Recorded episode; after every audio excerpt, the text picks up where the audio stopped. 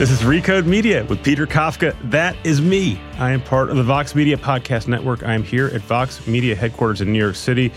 It's nearly February. Doesn't look miserable, but it's not warm. You know what's going to be warm? Southern, you can nod, Dave. Southern California, mid February. That's where we're having the Code Media Conference. Me and Kara Swisher are going to host it. We're going to have amazing guests.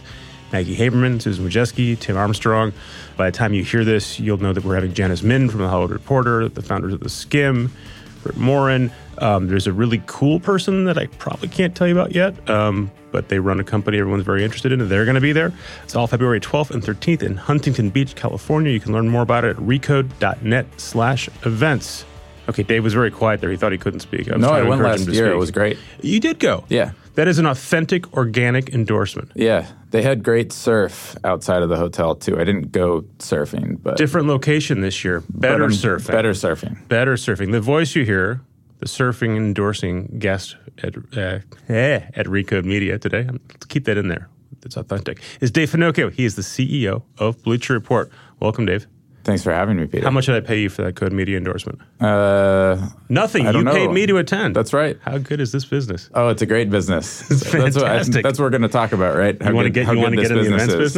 business? you, do you guys do any events? Uh, we're we're dabbling. You're dabbling. Uh, I don't know if it'll be a staple, but your core business is advertising. About, in case someone has not seen Bleacher Report. Bleacher Report is the, I would say at this point, the leading millennial destination for sports culture and news. It's gotten pretty big. Can you feel the vibes from SB Nation? They're literally on the other side of that wall. Yeah, I've actually, no, it's a server room. We send, there, we send those guys a lot of traffic. We've, we've always tried we've always tried to be good to them, but um, yeah, I mean, if we're talking a reach game, we uh yeah we're pretty big. You guys are a big honking sports uh, digital sports producer. Digital social. My mouth is going. It's not working today. Yeah, you're big. Uh, I think of the sports media universe as ESPN, the big guys, yep. and then Sports Illustrated used to be the big guys. Yep. And then uh, you folks. Yep. And SB Nation over the last decade showed up, became a big force in digital. Um, now you're sort of the established sort of medium slash old guard. Yeah, no, it's crazy what's happening. There's Barstool, right? I know we're having and to. There's, there's guys on Instagram. There's House of Highlights. We're having to we're having to buy stuff and, and build it to uh, to make sure that we don't get disrupted, which is a, a different position to be in.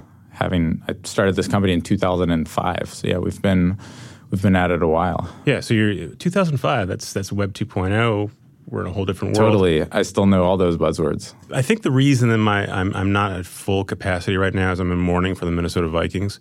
Um, sad. But sad but expected. If you're a Vikings I thought fan. they were going to win. Yeah, I didn't. Um, because that would be too much joy. And if they won, they would get killed in their own home stadium by the Patriots in two weeks. Um, here's a dumb question. I'll have a bunch of these for you. Does your site sort of track general interest sport in terms of activity, interest, traffic, engagement. Yesterday is a giant NFL day.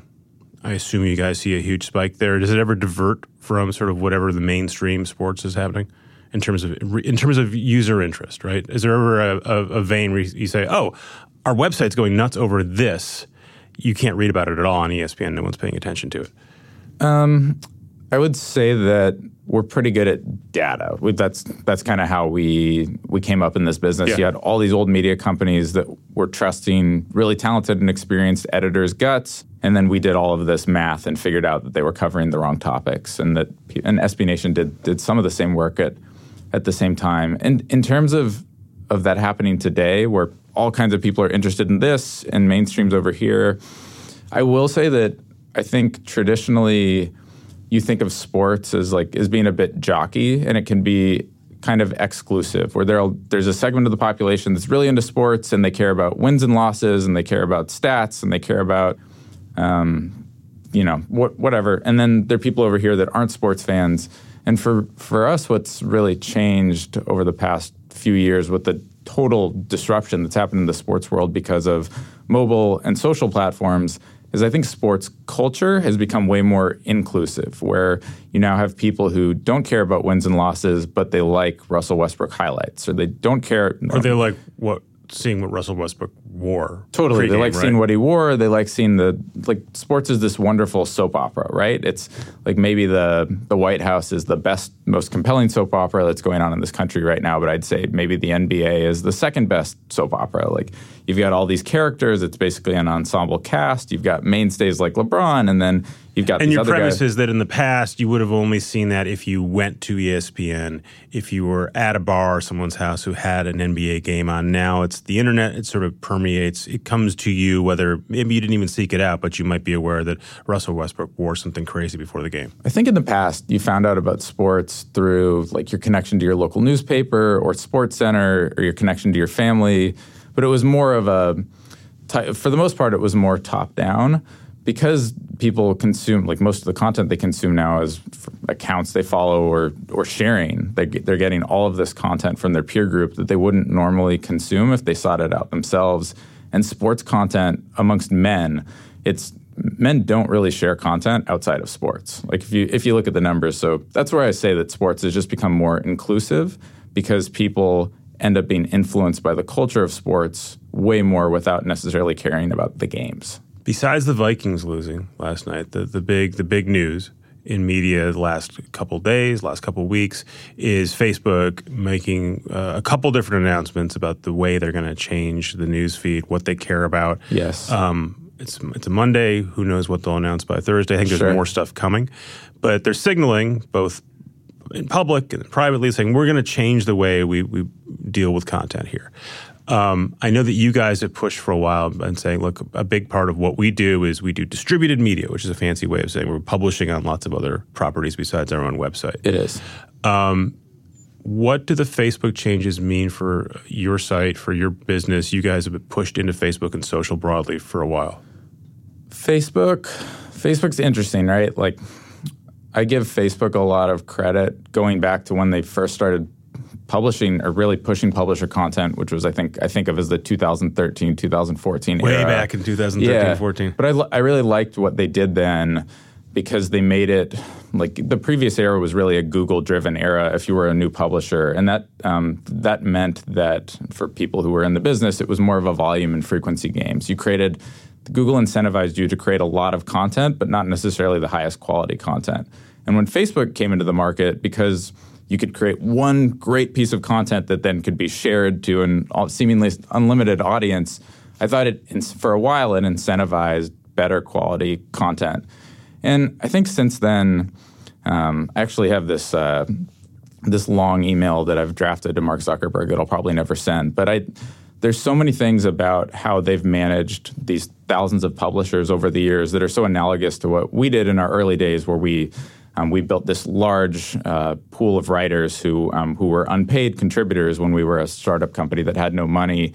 And I think initially you you kind of make a lot of promises to those people about what's going to come and stick with Well-meaning? us. You believe those me- promises? Well-meaning promises. Uh, we're really excited about this program and this program, and we're going to get the monetization part later. And um, and I think that over the years, I would just say like I think they've been a little bit callous about some of the programs they've rolled out and some of the decisions that they've made, and just some of the incentives that they have ended up creating for the people on their team. Where it's it seems like sometimes the people who are the media partners end up with volume goals, and we we need you to create this much video content and this many minutes, this many this. And I just think sometimes the incentives have maybe been either a little bit too driven by their sales team or uh, whatever it might be. I, ju- I just think that things have gotten t- to the point where they are now, where a lot of publishers are are unhappy, and a lot of the promises that have been made through the years haven't ended up coming to fruition. So, and there are also a bunch of wonderful things that Facebook's done, and I think Instagram is the best platform to publish your content right now. Facebook in general, though, these changes they're trying to incentivize sharing. Again they're trying to incentivize comments. It seems like liking posts is going to mean less. So i don't know. What'll happen is what always happens where publishers will scramble and will probably change how we create content for facebook So you guys specifically, did you see this coming?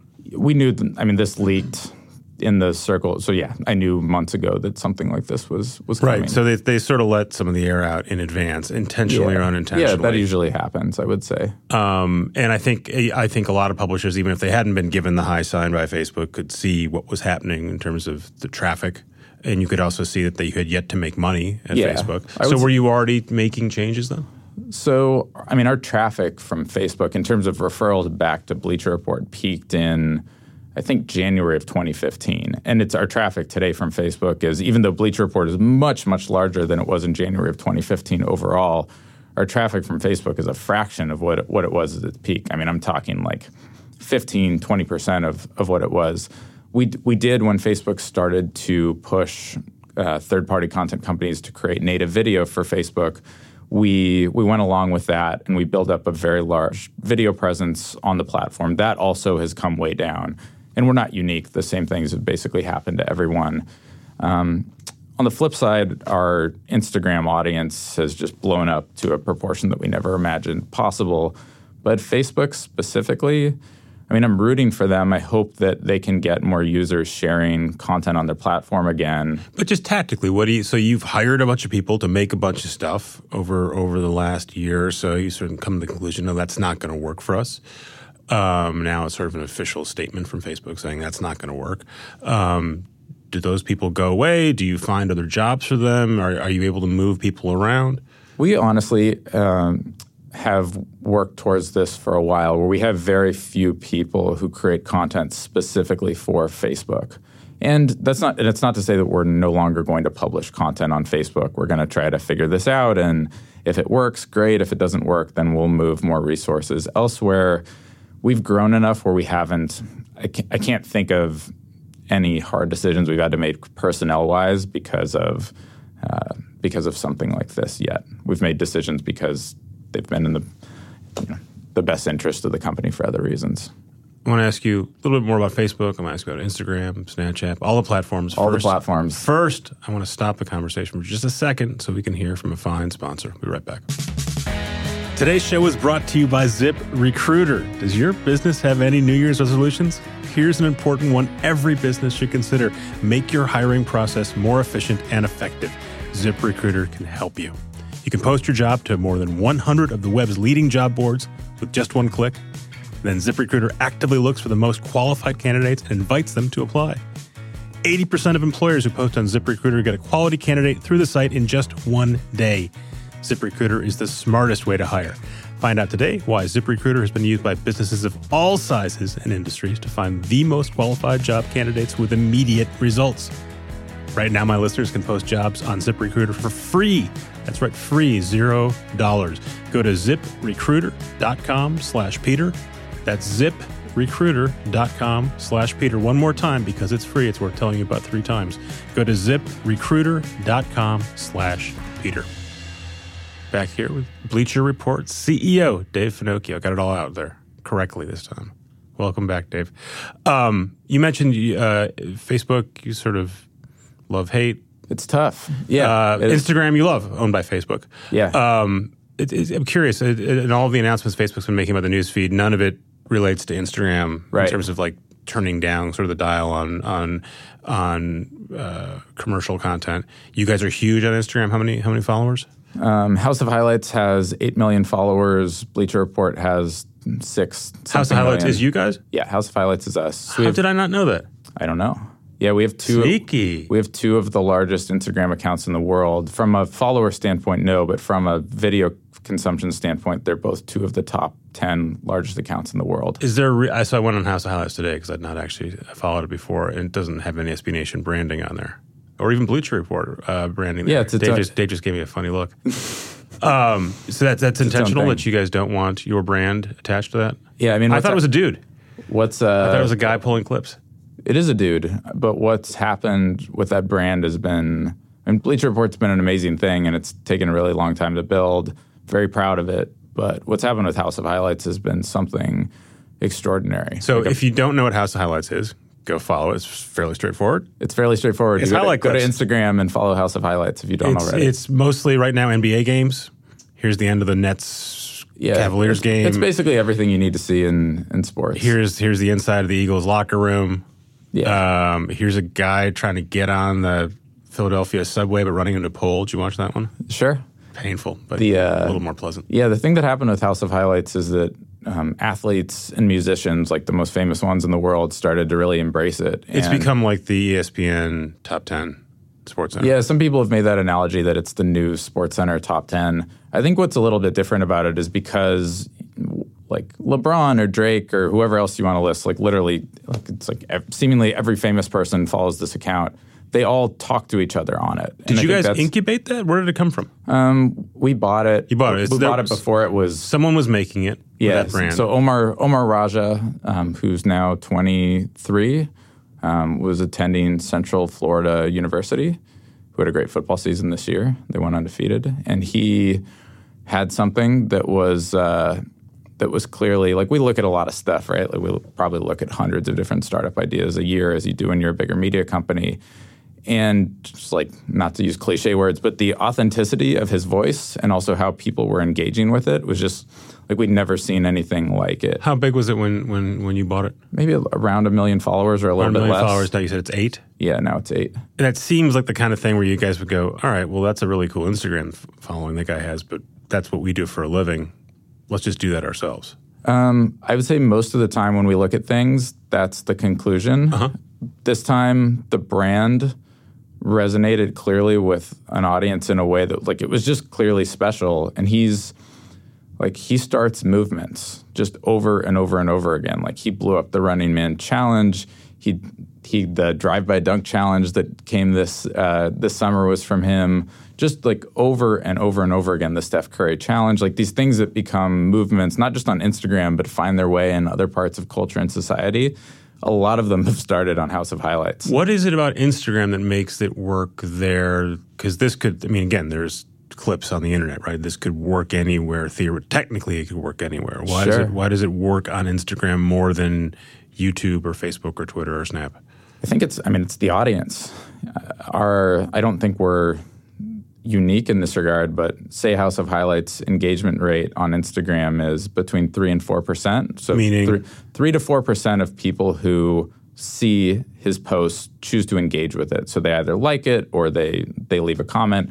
A- much higher percentage, obviously, watch the content, but three to four percent. Um, Bleacher Reports is about three percent, so House of Highlights is a is a little bit higher, but those are those are pretty high for industry standards.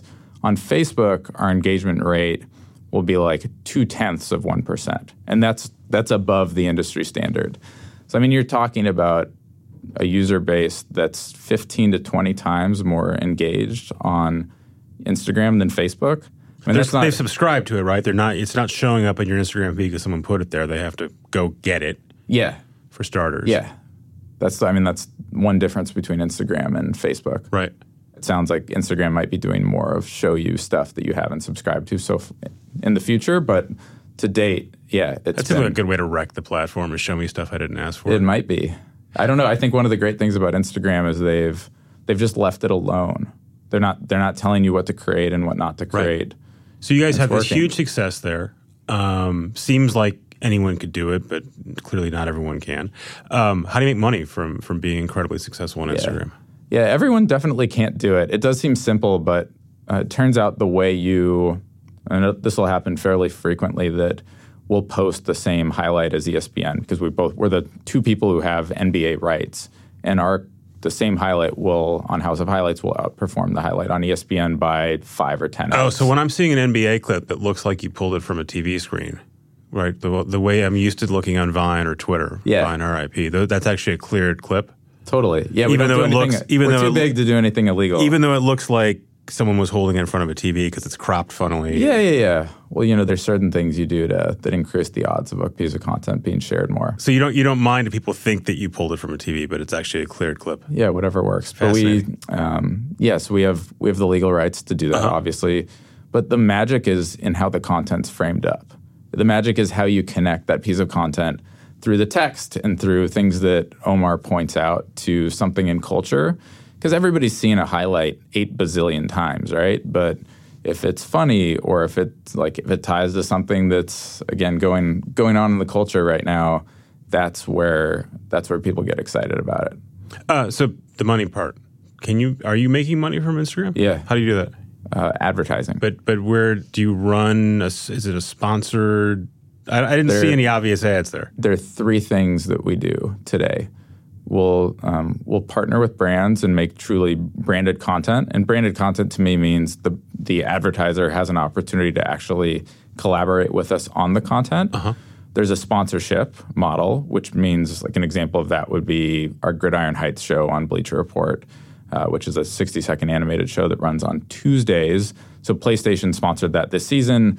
Um, so they, uh, but they they don't have any input over Its the video content. runs on Instagram. Has a brought to you by PlayStation. You got it. Yep. Um, and integration into the content as, as well. Um, but they're not actually shaping the content. The sh- content isn't about using PlayStation devices. And then the third thing we'll do for a very select group of brands is we will run commercial spots for, like we've done it for Jordan Brand and for Adidas and like for for endemic sports brands that make awesome awesome content. Uh, we will You run ta- we will ad. take their money and run their ad. Yeah. and again, that We shows up in my feed as uh, that'll be a House of Highlights. Yeah, but with Handshake, where it's disclosed that they're paying us to do it, but Handshake's a technical social media word. it's super technical. Yeah, Uh, Snap, you guys were early on Discover there internationally, we're- internationally, yeah, and now domestic as well. yeah, since the beginning of seventeen. It's a constant back and forth about what's going on with Snap, what's going on with Discover. A lot of people periodically write a story saying it turns out that most of the activity on, on Snapchat is, is actually messaging, not Ama- that, Discover. that shocked me. I People couldn't, are, are consistently rediscovering this. Uh, but Discover doesn't seem to be going away. They keep moving it around. They keep sort of rethinking how they want to display it. Yeah. Um, what, is it, what does that mean for you as a business?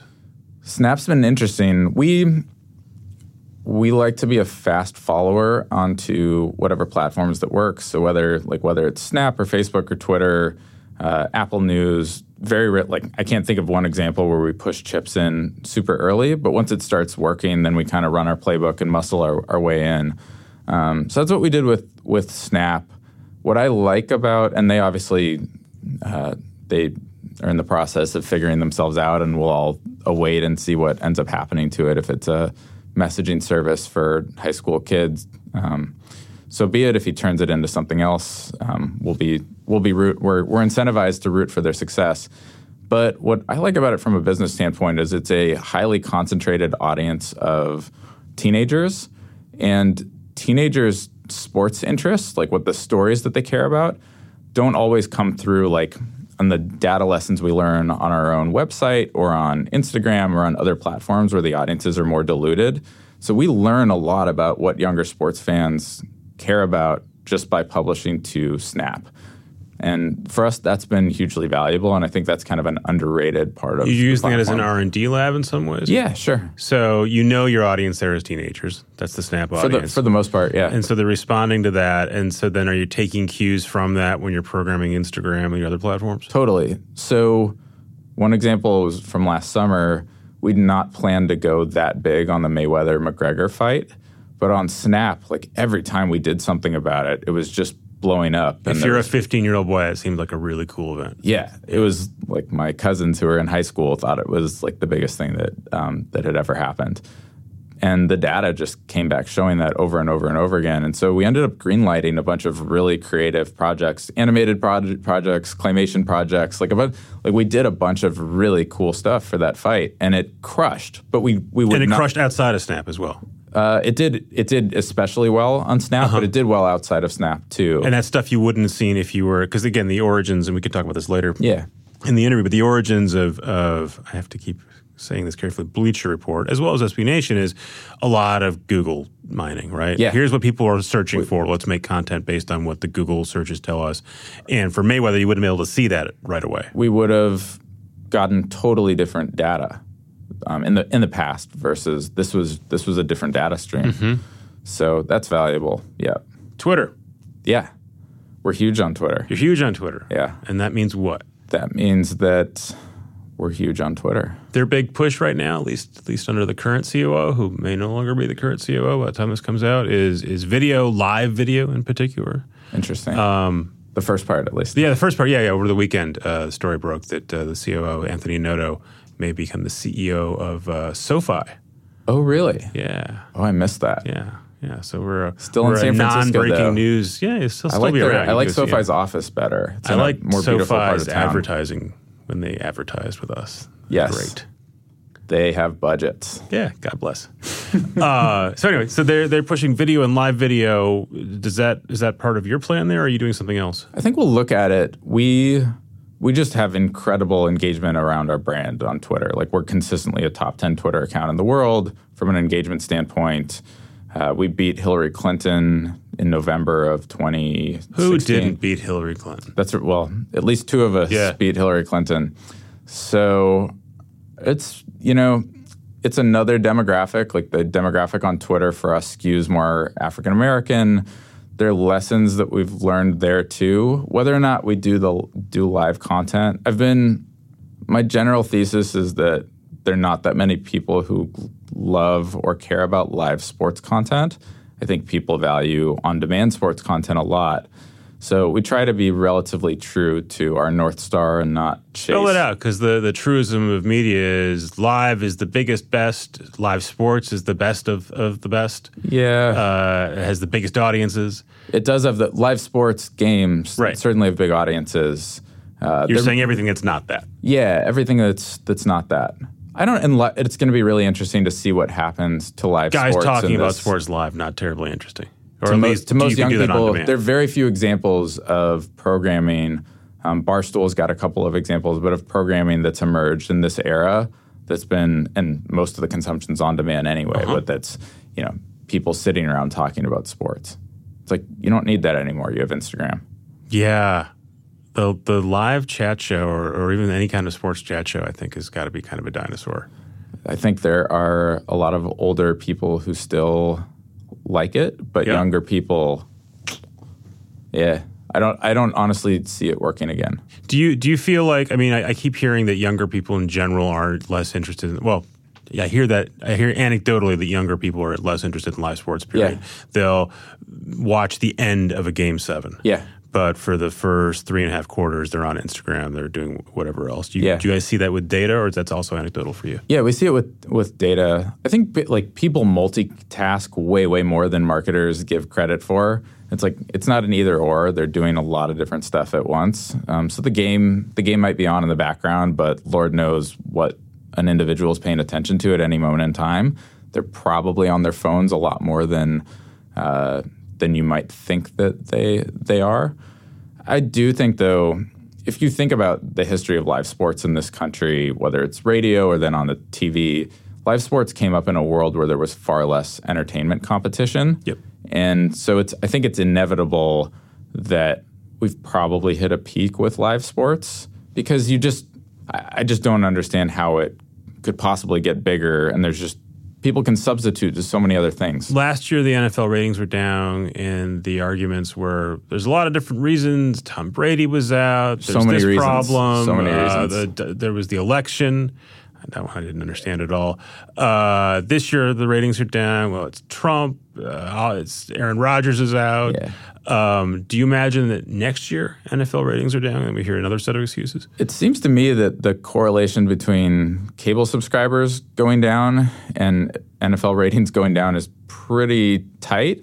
Uh, so I think you can overthink this a lot. Seems crazy to imagine that the reason that overall TV reach and ratings are down or ratings are down would, would not would not affect live sports. yeah. And that every other argument against it is just people just wishing that was not the case. Yeah. Okay, So we, we agree. That's pretty close to my perspective. So, yes, if I had to guess, will they be down next year? Uh, I mean, it seems like that's where this is going. I will join you out on that limb. Yeah. Okay. I'm now the CEO of Bleacher Report. Um, but I still want to talk to Dave. Finocchio. Uh, we're going to hear one more time from our sponsors who pay our bills. We'll be right back. Today's show is brought to you by SimpliSafe, the fastest growing home security company in the nation. They're now protecting more than 2 million people.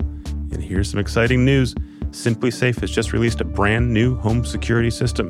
It's completely rebuilt and redesigned. They've added new safeguards to protect against power outages, down Wi Fi, cut landlines, bats, that's scary, hammers, everything in between. The all new SimpliSafe was redesigned to be practically invisible with powerful sensors so small you'll hardly notice them.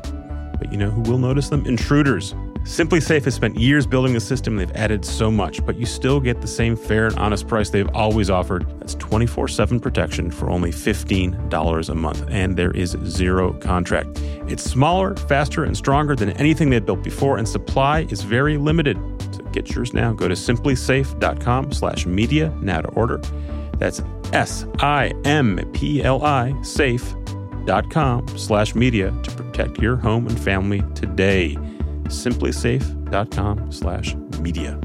We're back here with Dave Finocchio, still CEO of Bleacher Report, not SB Nation. I haven't checked my phone. But Should we go by afterwards and go see the, the SB Yeah, Nation sure. guys? They kicked us out of my floor, so I'm, I'm less Uh-oh. I'm less loving than I used to be towards yeah. those guys. No, they used to be uh, from like the 2008 to 2010 era. They were our mortal enemy. Like we'd come to work every day and try to kick their asses. I we- remember writing something about one of you guys and mentioned the other one, and I got a, just a huge volume of, of hate mail. Compared Really? to, yeah, there's just a lot of animus uh, Yeah, about they didn't like guys. us. They didn't think like probably us. vice versa. Yeah. Let's talk about the, the beginning of your company. Okay. Good, good segue. Okay. Um, so you started 2005. Yeah. You, Bryan Goldberg, who's been on this podcast before, Yeah. uh, now CEO of Bustle, two other guys. Uh, Dave Nemetz, and then had a fourth guy, Zander Freund, who joined like a year later. And, and at the time, you were doing what when you started? The I was in college, so I I basically came up with the idea. I had a couple observations about um, about why sports fans were being underserved. You were an digital. undergraduate. Undergraduate, yeah. You didn't have your hands full doing undergraduate things. You wanted to Oh, start I was bl- incredibly busy and working incredibly hard, but somehow I thought no. I was I was a second semester senior in South Bend, Indiana, and it was cold as hell. Ah. And I just probably wanted to be more sober than I was at the time and move on with my life. drinking Yeah, yeah, okay. exactly. So yeah, no, I Bryan and I were good friends in high school. He and I made a documentary together in in high school at one point. So we'd actually done something of substance, and I said, "Hey, I've got this idea. I think I might actually do something." with it." 2005, the internet is MySpace. and YouTube is just Doesn't even exist, right? no, it barely exists. It's like it's technically exists. yeah, it's starting to. People are debating whether or not there's going to be enough broadband for YouTube to scale. It's like a year before Lazy Sunday. Yeah, but Facebook is Facebook hit my junior year of college, Okay. so we're like we're like a year and a half into Facebook at this point. So yeah, so we we start cranking on it. Bryan's cousin was one of the founders of College Humor. You, was your thought? Wait, before we get to that, I Yeah, didn't yeah. realize that. Uh, a- now I like that now angle. That's a good connection. It but is. bef- was your thought? I want to make a website. What should I make? Let's do sports, or was it? I want a sports website. Let's make that.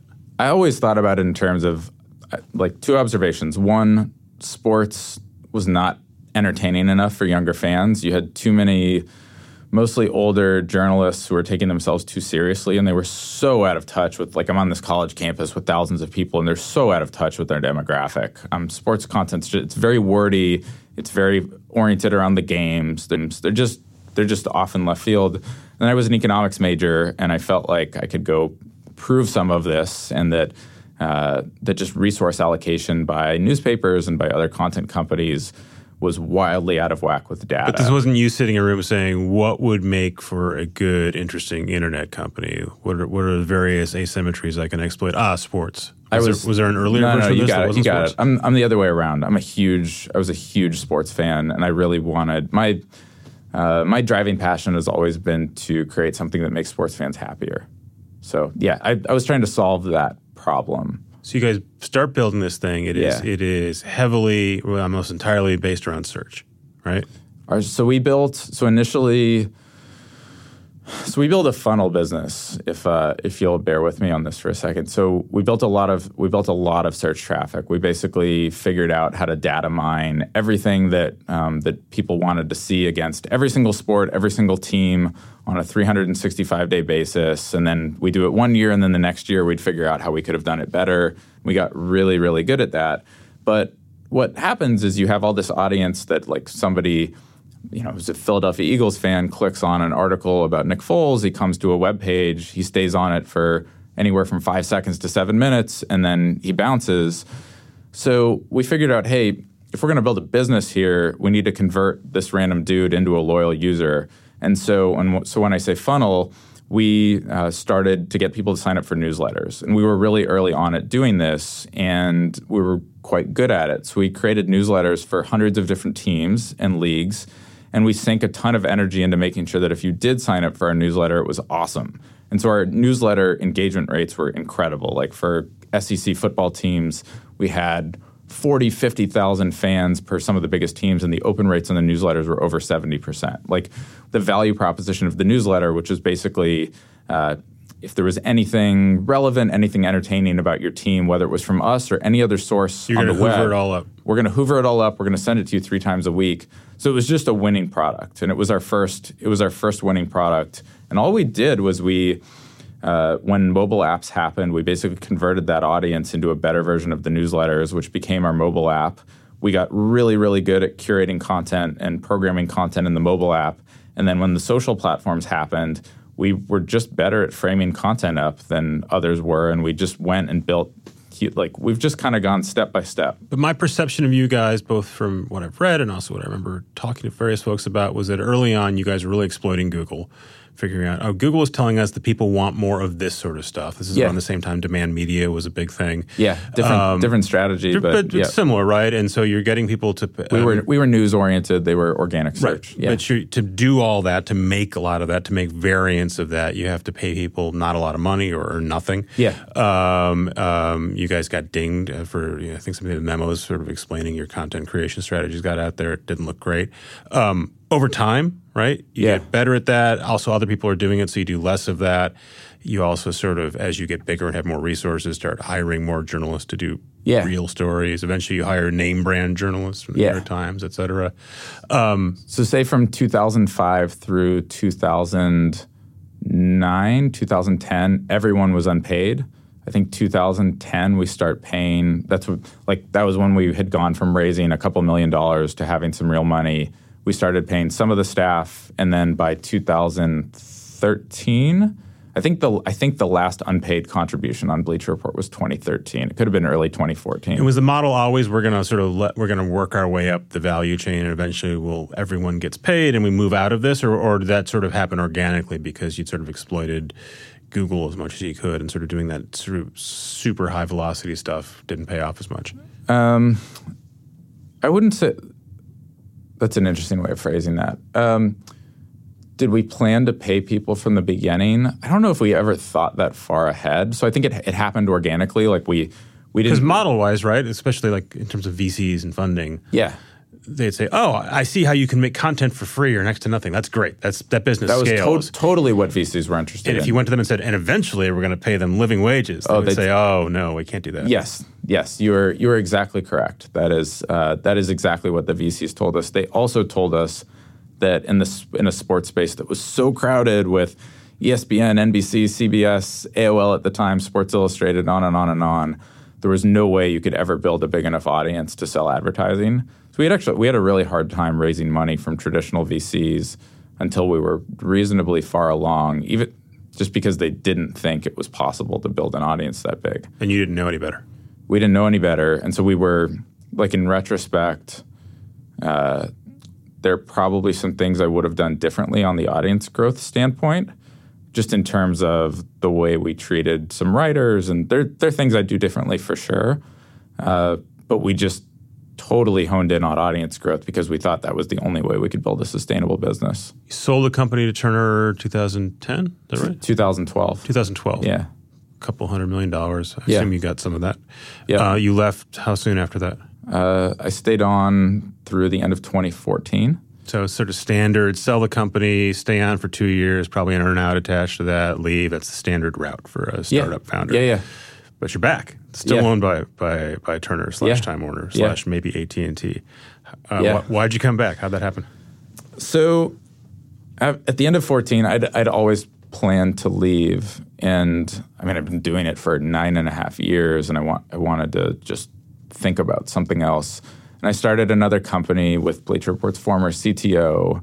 And we wor- worked on it for a year. What was that? And it was called Binge. Um, we were working on content discovery for, it wasn't really a content company. It was more, uh, I say it was content discovery, not a content company. It was, uh, it was more a play to help people find their favorite podcasts, movies, TV shows, books that they'd love if they only knew it existed. So I want to do. I want to build another company. I don't want to build the same company. But I know some stuff about media. Let's go do this. Yeah. So like my my other co-founders went and did other media plays. I had no interest in doing that. I will never start another content company. Like I just it's so I won't. I'm not doing it. Um, but while we were building that, I started to see what was going on in this industry that we're in, where it sure seemed like Facebook and Google were starting to eat.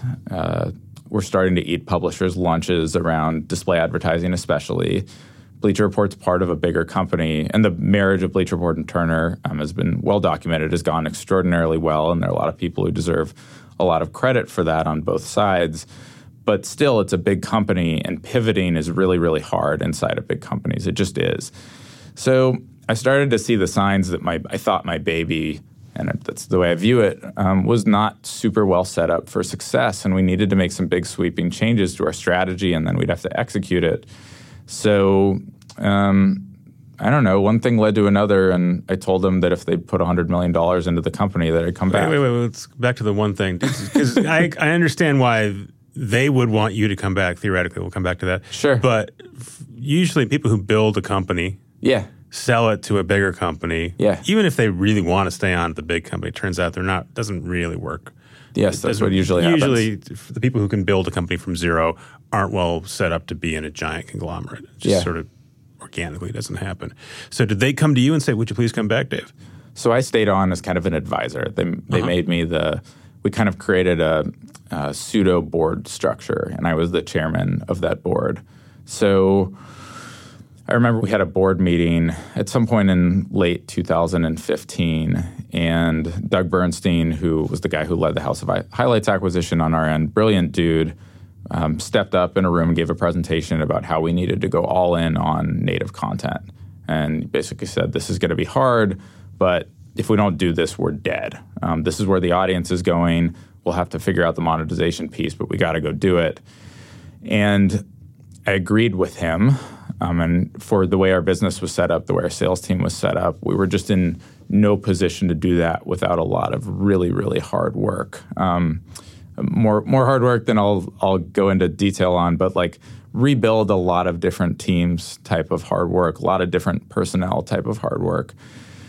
And I just felt like I've been very close with uh, with a guy named Matt Hong at Turner, who's the COO of Turner Sports, and we just started talking about it, and um, it just kind of came to the conclusion that if they put real money into the business, uh, where we had a chance to go and invest and grow, and maybe it was a little bit of a contrarian play at a time when VCs are starting to pull back and are not funding content companies as much, that uh, that we could go build something that could be relevant for decades. And they make it interesting for you financially.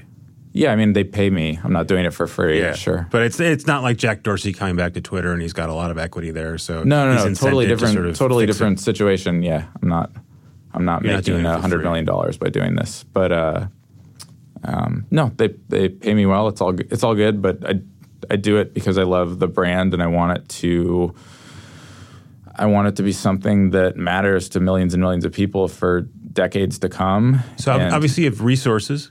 They said they Yeah. put $100 million Yeah, into this. Um, we have great resources. You've got NBA rights. So you don't have to worry about getting got a, sued. got a lot of rights. Uh, what are the constraints of, of being part of Turner slash Time Warner slash maybe AT&T? What are the things you can't do that you could have done when you were solo? Um, there are a lot of things that take longer because more, there's more process and red tape. Though, to their credit, though this wasn't the case initially, um, but after the first couple of years of um, of owning the business, they let us pull back a lot of stuff. So we're pretty integrated from a finance standpoint and an HR standpoint, which is what you would expect. But sales wise, we're really good partners with the Turner Sports sales team. But I, have my own sales team that sells in a very in a way that's very very custom to BR. They sell House of Highlights too, but they don't have to sell all the other stuff that's in the Turner Sports bag. Um, it's a little easier. No, I shouldn't say it that way if you have a chance to sell TV commercials to someone for millions and millions of dollars, that's probably that. a smarter thing to do than to sell a, an arduous $600,000 branded content campaign, right?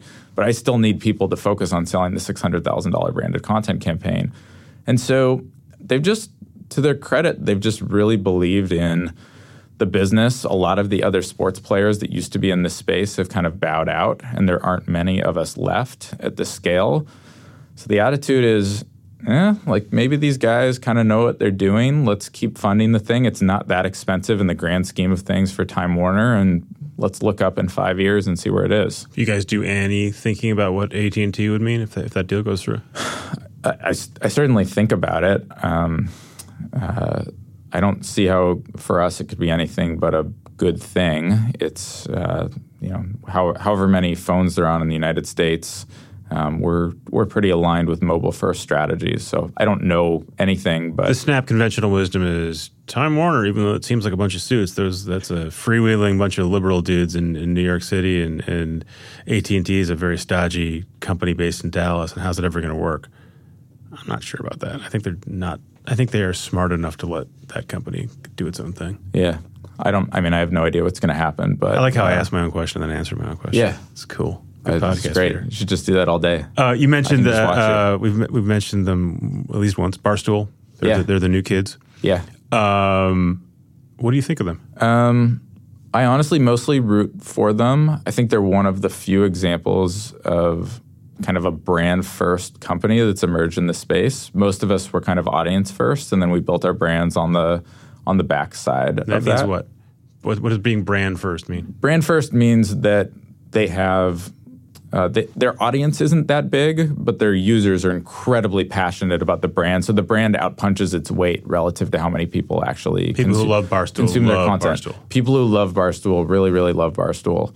Um, I'm interested to see what they do. I think the setup, like I met with uh, with Erika pretty recently. It's the CEO. And the, the CEO. And I just think their setup's great. They have these crazy content people over here, and then they brought in a very professional business development leader who has credibility everywhere. Um, and is not a dude, which helps. Yeah, I, I thought that was brilliant. Um, she seems like a great person. And to spell this out, company. right? Because the idea is they they're edgy is the is the professional way we describe this. yeah, content, like you right? wouldn't say Slash like misogynistic offensive. or um, whatever other words we could call them. It'll be interesting to see. I'm curious if they decide to push more chips into the advertising business. I think they need to clean the content up if they do that, they might risk losing some of the uh, the attachment they have to their audience. They have an I, audience who loves them because they're not ESPN, particularly because they're not ESPN, but also because they're not you guys or they're not yeah, they're not um, they're not politically correct by any. They're Uh-huh. definitely more like it feels to me like white males who want to join a country club, right? It's like that's they're not they're never going to be as big as we are because we work very hard to be inclusive and we don't offend people. They purposely offend people, and that's what they do. But a lot of people love that. So, um, whatever. Uh, I'm curious if they decide to go down more of a Howard Stern type of route, where they just say, "We don't care. We're going to monetize our audience through."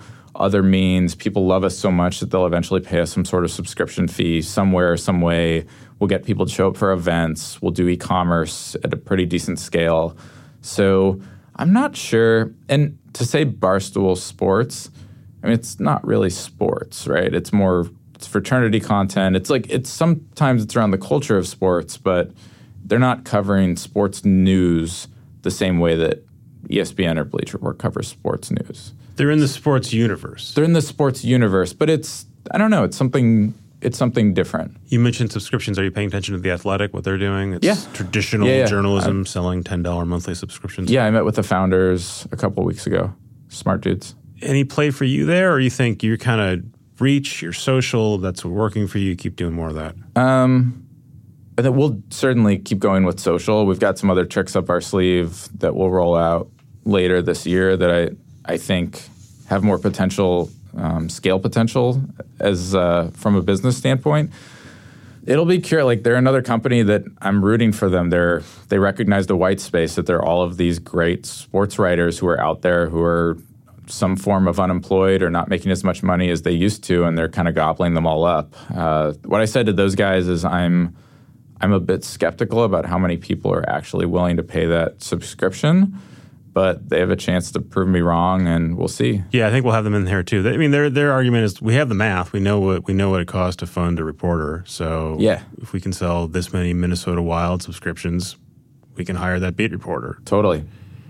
We'll, It we'll see. It'll be be that many people at ten dollars. Yeah. And for us, though, I mean, we view ourselves we mean different things to different people, but I think if you ask any sports company in this space, we're usually after Facebook and Google, we're their third largest referral source. So we point, Matt, I mean, I would guess we're ESPN's third largest referral source. We're probably SB Nation's third largest referral source. So we we point a ton of traffic to the Athletic, and if our users want to subscribe to the Athletic, that's all good, great, and fine. That's up up to them. People are going to use different sports products, but uh, as long as they're still coming to us and using us as a portal um, or a platform someday, you, I think, I think we're deriving as much value as uh, at least, and it's enough for me. We had David Carey in here, uh, director of what's his title? He runs Hearst magazines. Yeah, uh, he had he had lots of smack talk for digital. Um, people have been responding to that one for a while. Uh, he had a line along the lines of it's it's very easy to run a money losing digital operation. Yeah, that's fair. Uh, and I'm going to buy a lot of them, or or a lot of them are going to go out of business yeah. this year. Um, one, are you making money? Yeah, revenue and and earnings. Uh, I'm not allowed to comment on specific things. We had. Um, I will say that our revenue ramped really quickly uh, from basically when we started making money in 2010 through 2015. In 2016, when I came back, the revenue year was relatively flat. Like we had to do a lot of hard things. And then in 2017, we killed it. We had a great year last year. And I think this year we'll have another really, really good year. I can't say what, I'm not allowed to go into any details because I'm part just, of a big company. at me. Yeah, we had a good uh, year. Your, your comms person is Uh-oh. shaking. She nervous? Yeah. Yeah. I don't know. I think she's looking at someone's Instagram instead. Uh, uh, and then is are, are, there acquisitions plays, plays for you guys? Are, yeah. are there smaller properties? Are there 100%. other folks you can buy as things get tougher this year? Yeah, that's exactly the way we're looking at things. And I think a lot of others will be too. We looked at a couple of deals we really that were bigger than say House of Highlights that we really liked last year. Decided not to pull the trigger on either of them, uh, but we were close and this year, I think the approach will be the same for the reasons you listed. There are a lot of good companies out there that um, uh, that could probably benefit from being a part of our distribution channels and being a part of our brand that we might be able to turn into decent businesses.